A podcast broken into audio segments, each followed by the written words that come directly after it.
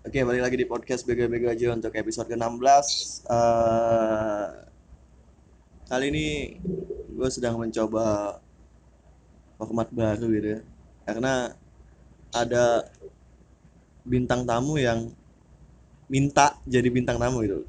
Seyokianya kan orang kalau bintang tamu itu kan biasanya diundang gitu kan. Ini bintang tamu yang kosong ingin diundang gitu. Jadi mungkin eh, selama bulan puasa eh, empat minggu ya eh, podcast ini bakalan eh, dibawakan sama dua orang. Eh, jadi mohon maaf se- sekiranya tidak ada eh apa ya kualitas yang sampah sekali sebenarnya. Jadi eh, semoga kalau kalian dengar podcast ini pas puasa tidak mengurangi pahala puasa kalian gitu. Ya kalau misalnya mengurangi juga sama-sama lah bareng-bareng lah. Puasanya nggak sah gitu. Ya kali puasa nggak sah sendiri gitu Yo. oke sebelumnya gue mau mengu- mau ngucapin makasih buat episode 15 kemarin eh it's such a blast. Eh, banyak pendengarnya dua kali lipat dari episode-episode sebelumnya. Eh, mari kita apa ya tren ini mari kita lanjutkan sampai ke depannya Eh gue nggak peduli kalian mau suka mau denger sampai habis mau denger di awal doang. Eh, ya udah kalian kalau kalian nemu podcast ini kalian klik aja tombol play. Eh, jumlah listenersnya nambah kalian tinggal. Selesai. Oke jadi kali ini kita perkenalan sama tamu yang ingin jadi tamu gitu loh di podcast ini. Ini dalam dalam rangka panjat sosial gitu ya waktu podcast ini pendengarnya ngeselin? Waktu podcast ini pendengarnya belasan tuh sosok cuek gitu. Seka, eh, rupanya pas episode kemarin pendengarnya banyak gitu kan langsung wah ah, aku pengen jadi tamu di podcast ini. Ah, ya, ini sebenarnya harusnya gue mendapatkan apa ya mendapatkan sedikit benefit gitu dengan adanya tamu ini. Tapi ya eh, mungkin sebagai pilihan juga biar kalian gak bosan biar ya bego rame-rame lebih mendingan lah daripada bego sendirian. So ini dia eh, Pandit Wota eh, pengamat dunia peridolan di Indonesia. Eh, ya kenalin lah diri lu gak biar yang denger juga tahu gitu. Siapa sih co-host regulernya ini? Wah dia diem oke oke.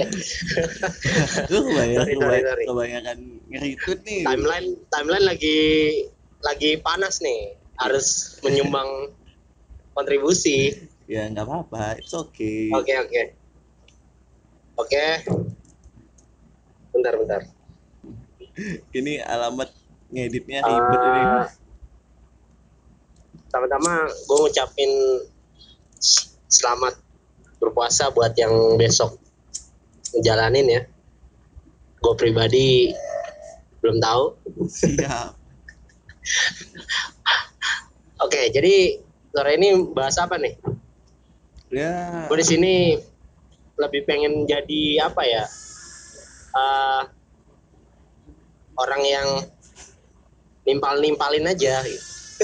eh, eh, kok gue sebenarnya eh, mikirin konsep ada orang ini adalah supaya gue ada ada sumber informasi gitu sumber pembahasan gitu. Soalnya oke oke. seharusnya kan eh, jadi misalnya ada orang yang, yang bintang tamu gitu kan jadi gue bisa Eh, dapat sesuatu gitu yang untuk dibahas. Soalnya kalau sendirian gue nggak nggak tahu ngebahas apa pak. Oke oke. Nggak eh, apa sore ini pas banget ya record sore ini soalnya di timeline juga lagi rame. Wis. ada ada sesuatu yang lagi rame di timeline. Ya. tentang eh, apa? Akun akun RI 1 presiden nggak sengaja mengquote tweet salah satu member dari idol group nasional. Dan sekarang lagi panas-panasnya ini itu topik yang pas sih menurut gua buat dibahas. Eh, ya topik kita mau membahasnya nih dari segi gimana? Gue juga baru buka twitter nih kan. Inilah ya hasil retweetan lu semua sih timeline gua. Jadi eh, jadi kan konteksnya kan eh, admin RI satu kan nge-quotes Yoi. apa? Baby eh, apa sih ini? Baby years fanbase ya bukan bukan Iya, fanbase. Bukan Tapi kan gitu kan. ini apa eh FNA membernya sendiri dari fanbase itu pun ini apa ke bawah gitu, ke bawah mention juga. I- iya gitu. Eh jadi eh, apa ya? Apa permasalahannya sebenarnya apa sih di sini? Eh gue jujur gue sih udah ngeliat tweet ini gitu kan. Cuman gue masih belum bisa menemukan sesuatu yang apa ya ya yang apalah yang menarik untuk dibahas gitu. Cuman kalau kalau lu kan sebagai sosok yang mengangkat topik ini kira-kira apa sih yang membuat lu kayak wah kayaknya seru nih topik ini untuk dibahas biar kan biar kalau gue Kalau gimana ya kalau menurut gua karena ini kan gimana ya tahun-tahun politik ya 2018 2019 dan sekelas presiden sore ini blunder gitu. Kalau menurut gua blunder. Adminnya blunder. Dia salah akun dia. Dia nge-tweet ke akun apa? Ke ak- akun fanbase idol group pakai akun RI 1 jadi tadinya awalnya dia mau nge-tweet ngucapin selamat puasa kan? Ini benar-benar lagi rame jadi buat orang umum kan lihat wah presiden kita tatonya ngidol gitu kan itu bakalan mempengaruhi banget sih buat buat politik ke depan gitu kan dan ini jadi konsumsi banyak orang gitu kan namanya media sosial gitu. berarti ibaratnya eh kalau kita bicara eh, ini kita konspiratif aja ya belum tentu benar gitu ya Yoi. Eh, ya jadi Yoi. ibaratnya ini salah satu gerakan untuk menjaring kelompok tertentu apa ya meraup dukungan dari kelompok tertentu gitu ini kan kalau Yoi. dalam tanda kutip wota ini kan ibaratnya partai bayangan gitu ya. Antara ada dibilang nggak ada tapi orang-orangnya ada gitu. Dibilang dibilang ada tapi nggak resmi nggak nggak legal sebagai partai gitu. Berarti salah satu kekuatan juga ini ya untuk apa ya untuk calon-calon di 2019 nanti gitu kan tapi kan eh, mungkin di satu sisi menguntungkan mungkin ya eh, karena karena apa? Fansnya sebanyak banget ya di seluruh Indonesia. Mungkin banyak banget di segala aspek ada gitu. Ada ada orang apa ada ada manusia-manusia ini gitu kan. Tapi di satu sisi kan pasti apa ya dibuat lawan politiknya ini bakalan digunain buat ngejatuhin apa kredibilitas calonnya buat 2019 calon lawannya gitu jadi sumpah ini ini gokil banget sih. Sore sore kan. Orang-orang lagi pada ini. Tapi kalau akun sekelas presiden. kalau gua pribadi ngelihatnya gini kan ya memang eh, wota-wota ini merupakan apa ya merupakan kekuatan yang potensial gitu. Karena di ya di dalam apa ya di dalam eh, di di fandom ini gitu kan idola mereka saja ya melakukan apa ya melakukan pemilihan senbatsu bayar lagi. Dan jadi eh, simpelnya wota-wota ini disuruh milih tapi bayar aja ada yang milih gitu. Apalagi pas pemilu nanti milihnya gratis gitu kan. Pasti mereka jadi termotivasi gitu kan. Dan dan ini ya dan lebih motivasinya karena merasa kalau presiden kita itu sama seperti kita gitu seperti merasa jadi wah nih yang kita pilih yang yang memimpin kita nih sama nih golongannya sama kita nih. Oh, kita pilih dia aja gitu. Kan mungkin ada potensi-potensi ke situ sih. Manuver politik yang nggak kepikiran gitu Iya, mungkin iya. ya. mungkin aw- awalnya nggak sengaja gitu. Cuman kita apa ya orang-orang menganggap ya it's just a jokes lah gitu ya kalau ini sebuah manuver politik. Tapi kan pada intinya ini kan human error lah ya. Pasti pengangguran di Indonesia nambah satu lah. Kecuali memang apa ya memang gue nggak tahu sih.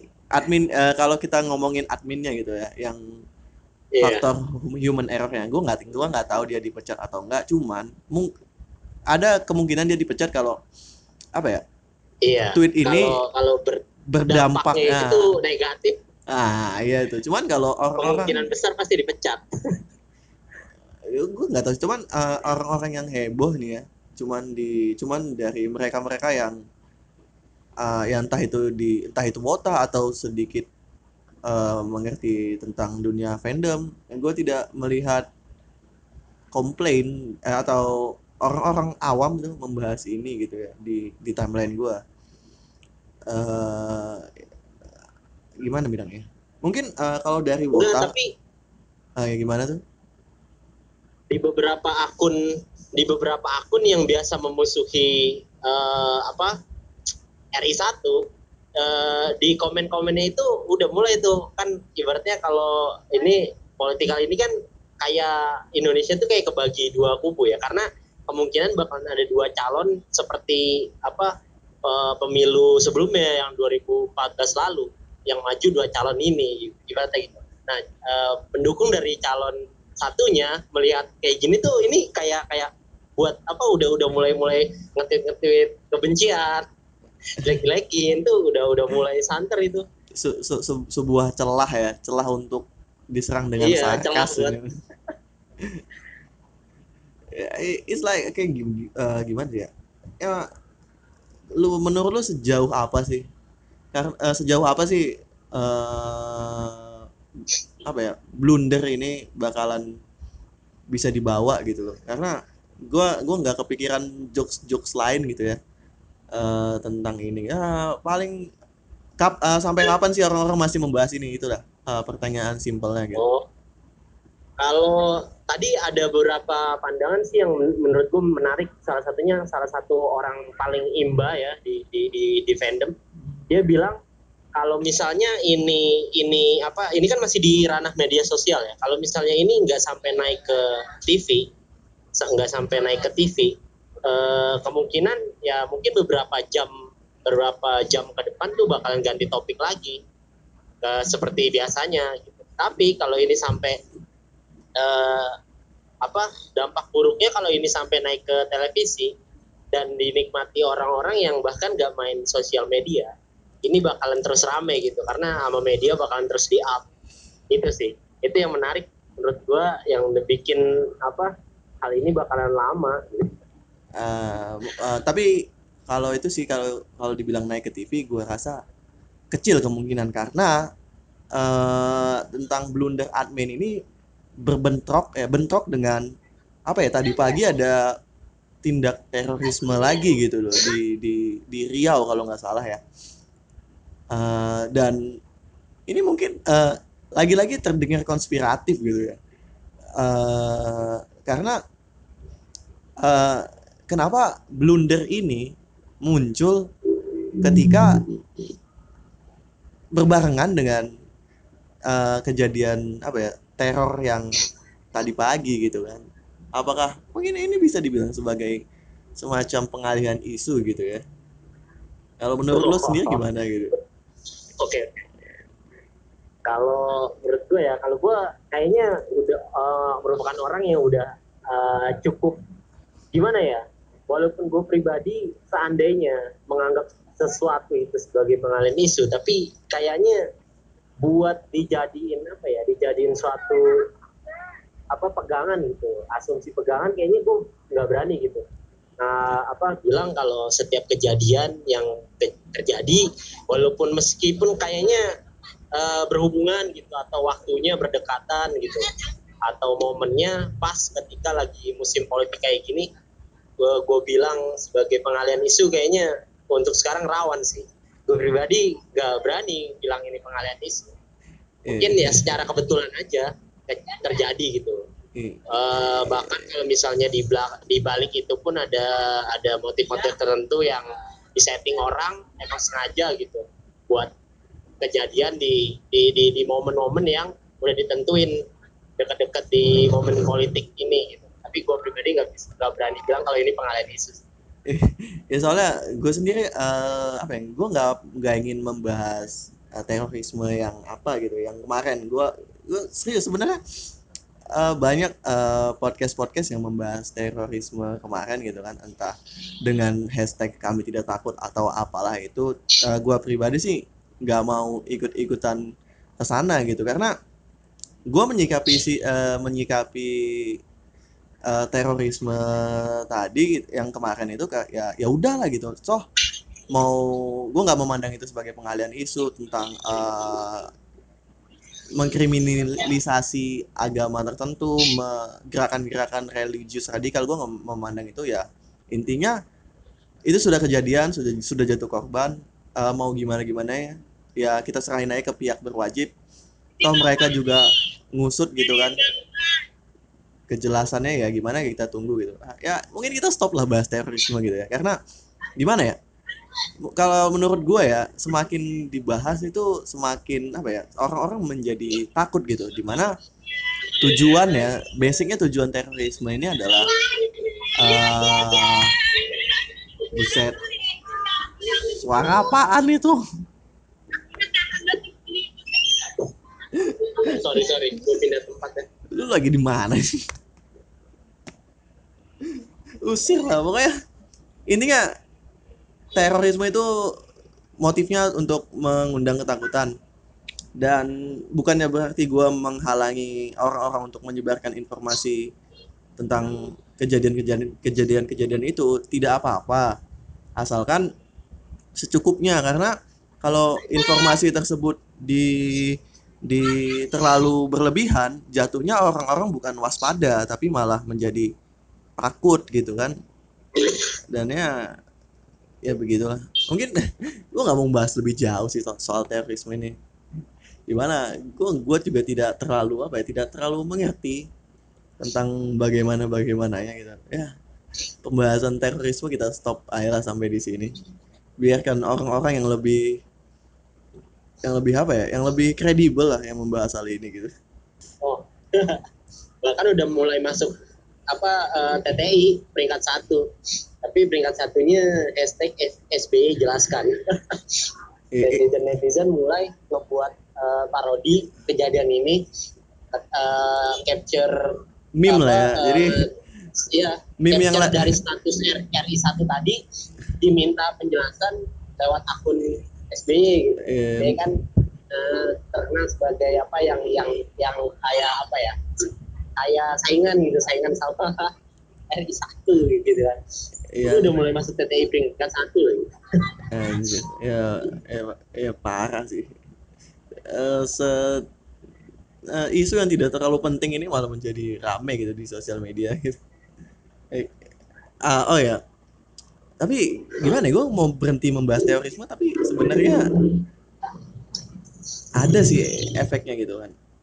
Orang-orang jadi takut ke mall lah jadi efek terorisme ini takut kenapa kenapa? Misalnya ada tindakan-tindakan yang tidak terduga di mall di mana orang-orang banyak kan kalau ke mall. Apakah kejadian-kejadian yang lalu ini mempengaruhi jumlah penonton teater JKT48 apa membuat orang-orang takut? e, gini ya.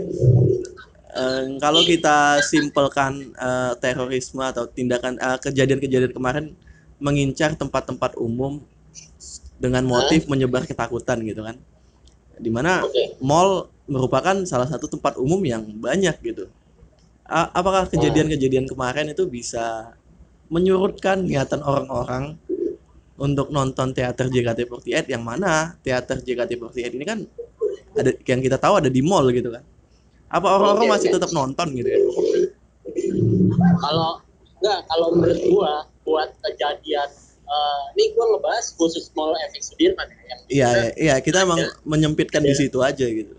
Iya, ada teater JKT48. Uh, jadi gini, mungkin buat orang-orang yang belum pernah ke sana, kalau menurut gue di sana tuh cukup ketat ya, cukup ketat. Soalnya hampir setiap lobby masuk uh, uh, celah masuknya itu uh, ada detek apa ada pemeriksaan detektor metalnya uh, beda beberapa mungkin beberapa itu emang wajar ya di uh, di mall-mall besar ya. Tapi menurut gua ini mall nggak terlalu besar tapi untuk masuk ke dalam pasti di situ bakal dicek security detektor metal. Karena beberapa pintu karena setiap lantai itu emang ada pintu ya pintu buat masuknya. Termasuk parkiran motor parkiran mobil. Bahkan uh, di depan di depan itu detek yang yang benar-benar detektor metal yang pakai alat kotak itu kayak lemari itu benar-benar ada di di, di di di pintu masuk pertama. Dan pintu masuk bawah di basement. Di basement uh, ada lagi kotak sebesar lemari itu detektor metal juga. Itu pintu pintu masuk lewat bawah. Dan hampir semua dan uh, selain dari situ kita bisa masuk ke parkiran.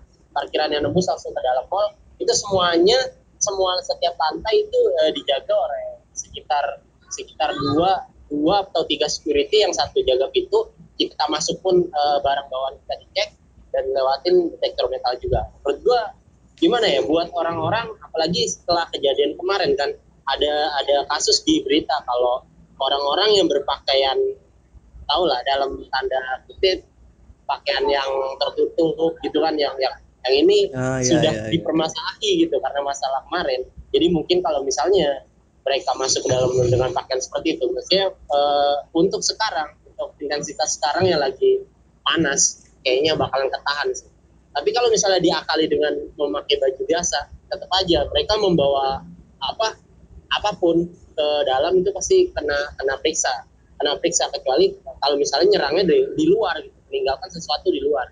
Kalau itu ada kemungkinan kemungkinan bisa terjadi. Tapi setahu gua, mall ini tuh bener-bener banyak banget anak mudanya. Ya dalam tanda kutip kota ya. Banyak banget anak muda yang yang benar-benar ada di sekitar mall banyak gitu. Mereka nongkrong. Mungkin kalau misalnya ada benda-benda mencuriga, mencurigakan bakalan uh, ini uh, ditemukan duluan oleh mereka gitu. Dan dan karena posisinya letaknya dekat sama sama pusat kepolisian Polda Metro Jaya di Jakarta ya ini bakalan cepat ditanggulangi itu menurut gua. Bisa ditumbalin duluan gitu ya. Jadi kegiatan ngidolnya yeah. yang lain tuh tetap berjalan gitu ya jadi jadi ada wota-wota divisi tumbal gitu. Jadi sumbat ya.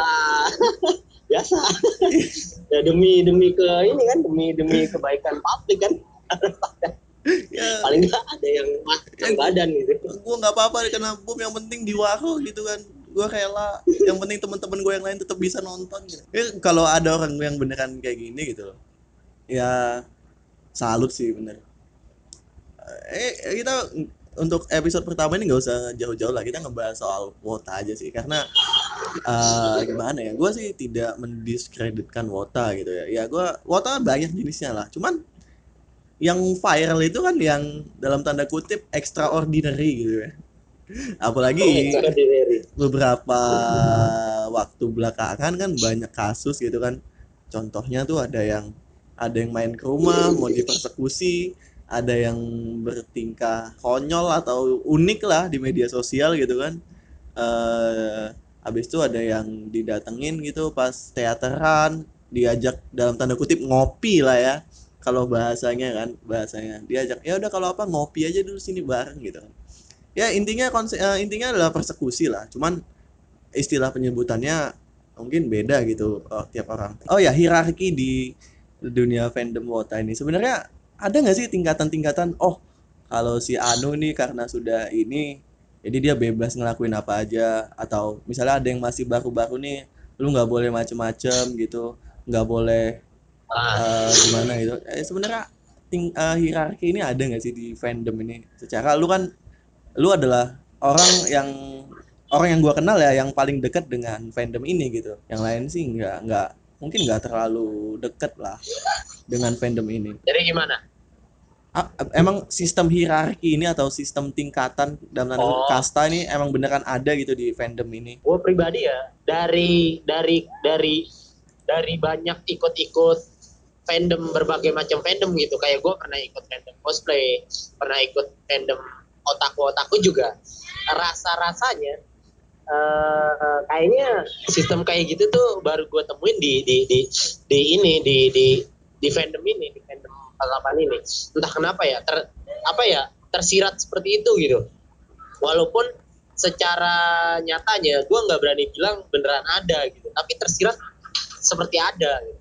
soalnya karena bener-bener ini kalau menurut gue ini adalah apa ya bener-bener hobi yang eksklusif ya di mana semakin lu keluar banyak uang semakin lu sering turun ikut berkegiatan uh, apa ada di dalam fandom maka lu tuh semakin apa ya semakin dikenal di di di, di ranah fandom. Nama lu semakin di bisa dibilang makin besar gitu. Dan uh, apa mungkin apa ya itu kali yang yang ngebuat tersirat kalau misalnya orang-orang yang baru ikut atau orang-orang yang gak se se apa ya se se edik yang lain yang yang udah yang udah pada ser, ter, apa terlalu sering mengikuti kegiatan JKT mungkin dianggapnya apa uh, tidak terlalu boleh punya suara gitu di di di, di dalam di dalam apa fandom ini. Apalagi kalau sampai berkomentar yang macam-macam termasuk seperti kayak gue ini gue ini bukan siapa-siapa ibaratnya. Kalau di podcast gini ya ibaratnya gue cuman nuangin apa yang menurut gue aja. Bukan berarti semua itu benar ini menurut pandangan gue aja. Iya, iya, tapi iya, iya, sistem kayak kita emang tersirat sih di fandom ini. Kelihatan gitu.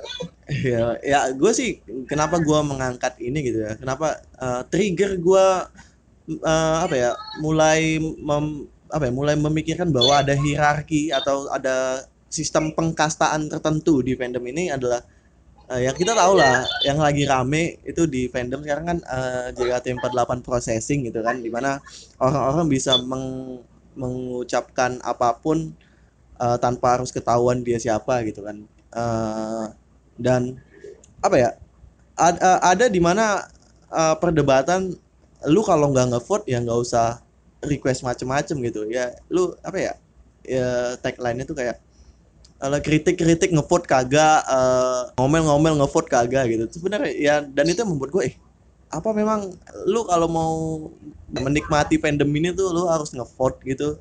Apakah ya apakah semua orang punya duit untuk ngevote gitu? Jadi bagaimana dengan mereka-mereka yang nggak ngevote gitu kan kenapa selalu merasa dipinggirkan gitu? Ini kalau menurut lu memandang apa ya eh, kalimat-kalimat uh, ngevote ngevote uh, apa eh kritik-kritik ngevote kagak atau kalimat-kalimat semacam itu yang sering terdengar lah di fandom ini.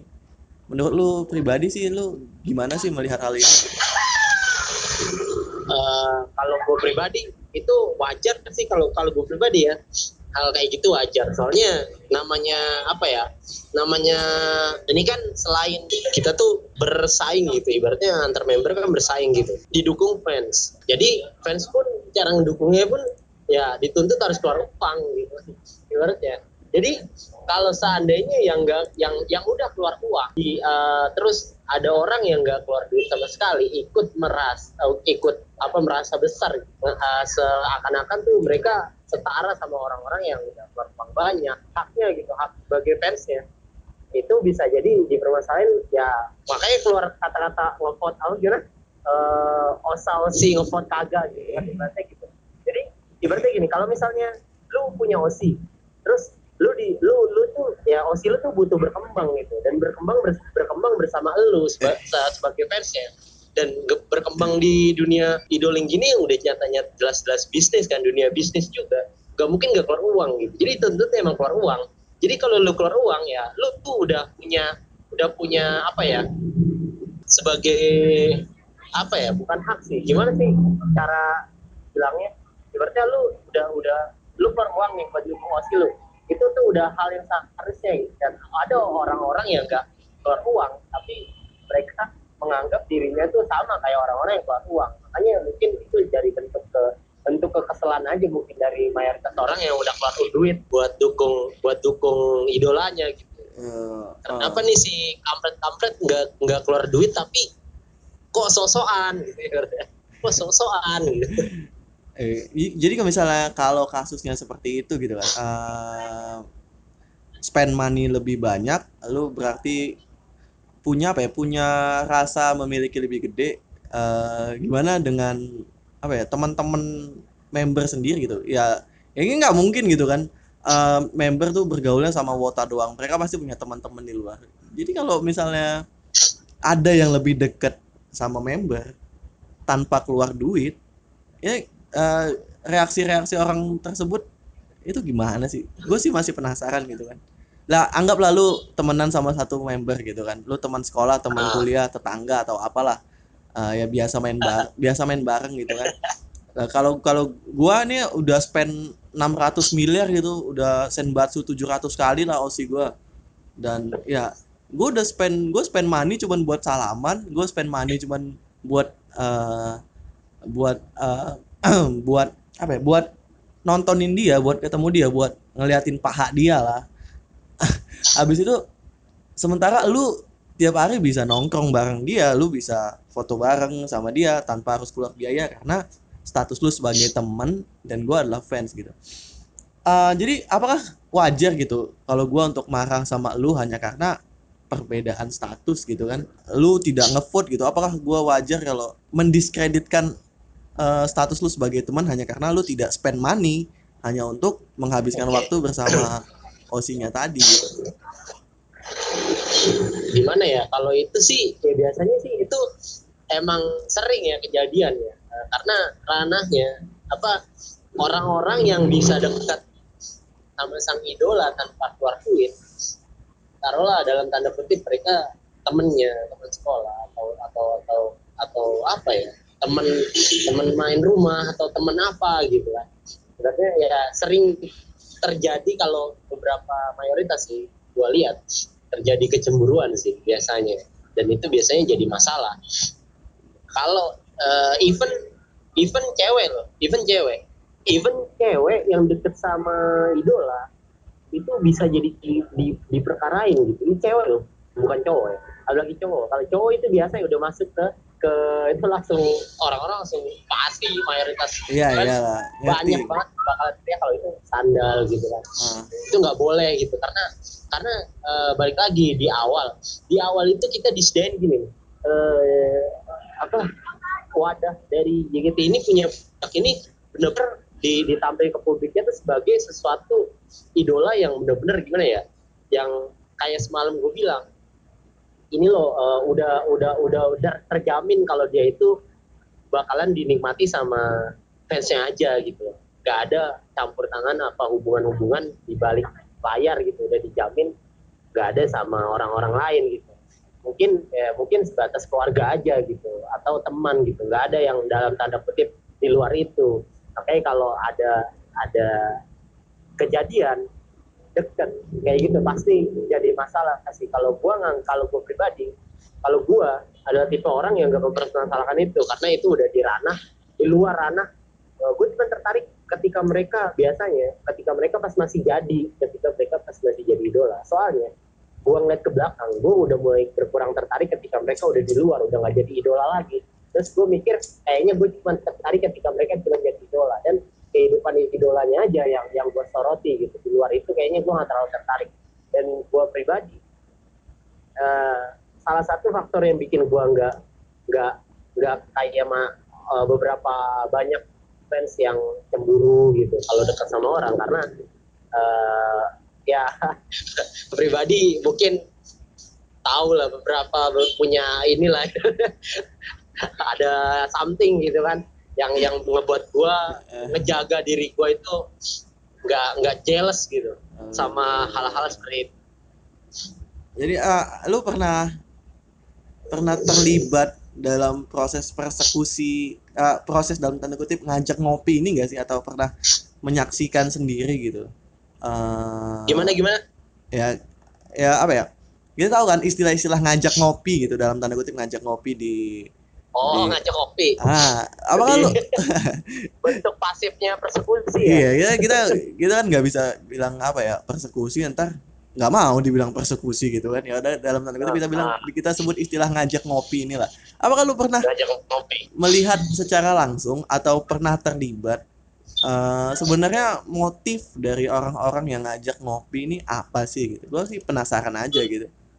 Apakah sampai segitunya gitu? Uh, lu nggak suka dalam tanda idola lu di diperlakukan dengan bagaimana gitu lu sampai harus turun tangan gitu kan. Bahkan secara langsung gitu. Kalau yang apa emang sih ya, kasus kemarin yang ada seorang fans yang bisa dibilang kayak ngejelek-jelekin salah satu idola. Ya kita sebut inisialnya uh, cemong masalah. aja lah ya. itu jadi masalah. Dan dan ibaratnya ujung-ujungnya di, di diajak kopi sama fans apa beberapa fans di sana gitu.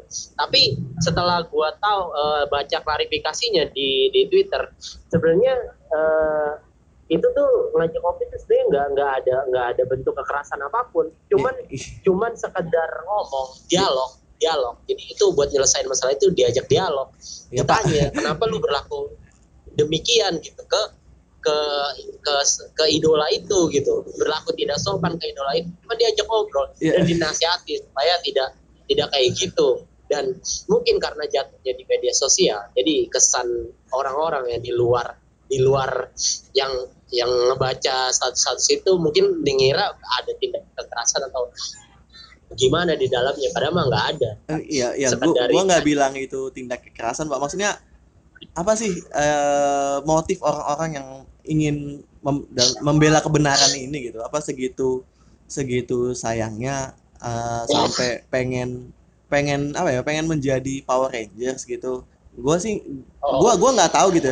Gua nggak tahu perasaan orang-orang ini karena gua penasaran. Gua tidak pernah mengalami gua sangat suka dengan sesuatu sampai gua harus membela sesuatu tersebut ketika sesuatu itu di- diserang gue nggak pernah berada dalam situasi itu jadi gue pengen tahu sih sebenarnya apa sih yang dicari gitu? Karena eh, apa ya tolak ukur gue atau eh, eh, apa ya yang menentukan gue melakukan sesuatu itu eh, membela sesuatu atau tidak adalah apakah ketika gue membela sesuatu tersebut mempunyai benefit ke gue gitu?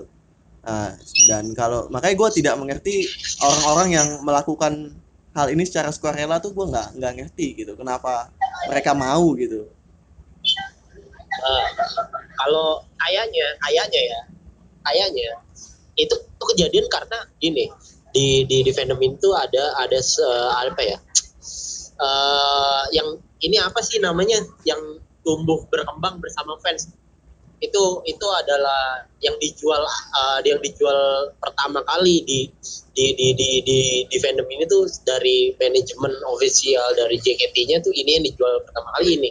Tumbuh berkembang bersama fans. Dan dengan jadwal dengan jadwal teater yang hampir setiap hari dengan dengan acara apa dengan acara-acara yang diselenggarakan juga setiap beberapa bulan fans fans hampir setiap hari intensitasnya ketemu sama member. Mereka lama-lama deket deket deket dan dan mungkin ngerasa lebih dari seorang fans dan idolanya. Mungkin sebagai teman mungkin lama-lama merasa seperti itu ya teman. Jadi apalagi seandainya mereka nggak nggak nggak nggak ada perasaan teman pun mereka itu udah nganggap wanita cantik yang dia sukai ini adalah sesuatu yang berharga jadi kalau ada ada hal yang kira-kira mengancam atau menjelek-jelekan ya pasti eh, apa eh, fansnya orang-orang ini bakalan bertindak gitu kan. Wajar aja kayak kayak kalau ada orang punya kesayangan tiba-tiba di di di, di dicemooh diejek-ejek orang pasti marah dong.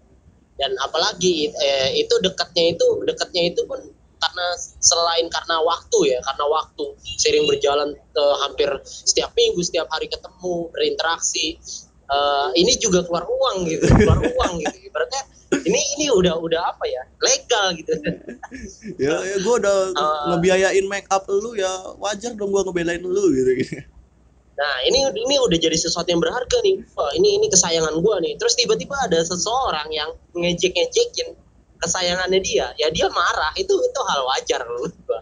Ya ya itu wajar banget itu kalau di masyarakat seperti itu mah wajar kalau menurut gua ya. Eh, oh jadi eh simpelnya gini kan eh, member itu kan dibentuk ya dibentuk sama fans lah kalau dibentuk kalau kalau lebih spesifiknya ya eh fans spend money untuk nonton untuk event-event dan hal itu uang tersebut digunakan untuk membentuk fans eh membentuk member kesayangan mereka masing-masing gitu. Dan ketika sesuatu yang dibentuk sama fans ini di apa gitu di di dihajar gitu ya dihajar maka ya ya, ya wajar sih kalau marah gitu. Ah gue udah capek-capek membentuk ini sampai sedemikian rupa lu nggak ngehargain usaha gue gitu. Tapi kan ya gimana sih bilangnya ya? Eh, mungkin cuman karena gue nggak gue sih penasaran aja gitu motifnya apa nggak gue nggak mendiskreditkan. Karena eh, prinsip gue sih gue nggak pernah apa ya mengajak kalian untuk menghentikan apa yang kalian lakukan. Pokoknya kalian bebas lah kalian bebas melakukan apa pun yang kalian suka selama masih menyenangkan selama tidak mengganggu orang lain tidak melanggar hukum lah. Jadi ya gue berkomentar ini bukan berarti kalian gak boleh eh atau wota-wota ini gak boleh ribut justru kalian tuh harus ribut gitu biar gue ada bahan. Kalian tuh gak boleh damai gitu loh memang apa lagi yang bisa di yang bisa gue nikmatin kalau kalian nggak ribut coba?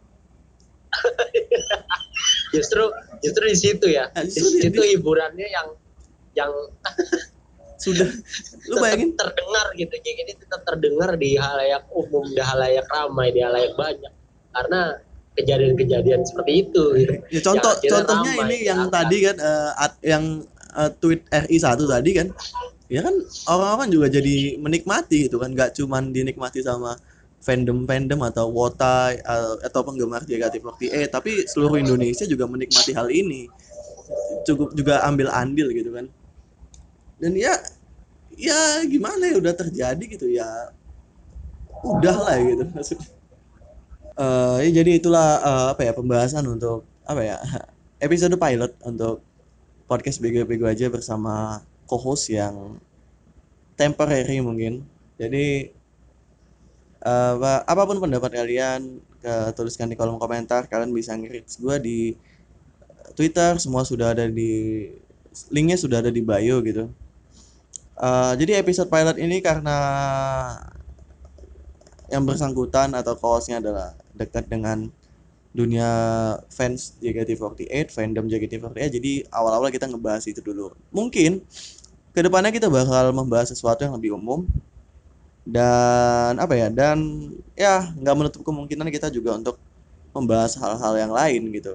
So terima kasih buat udah dengerin bagaimana dengan versi baru kali ini.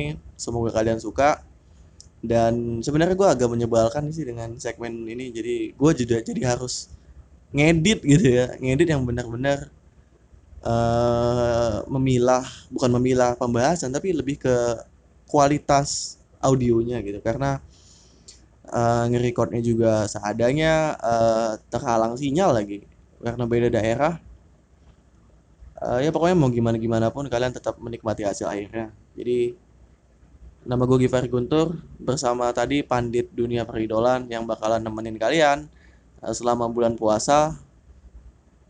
eh seperti biasa, kalau bego ya, bego aja. Bye.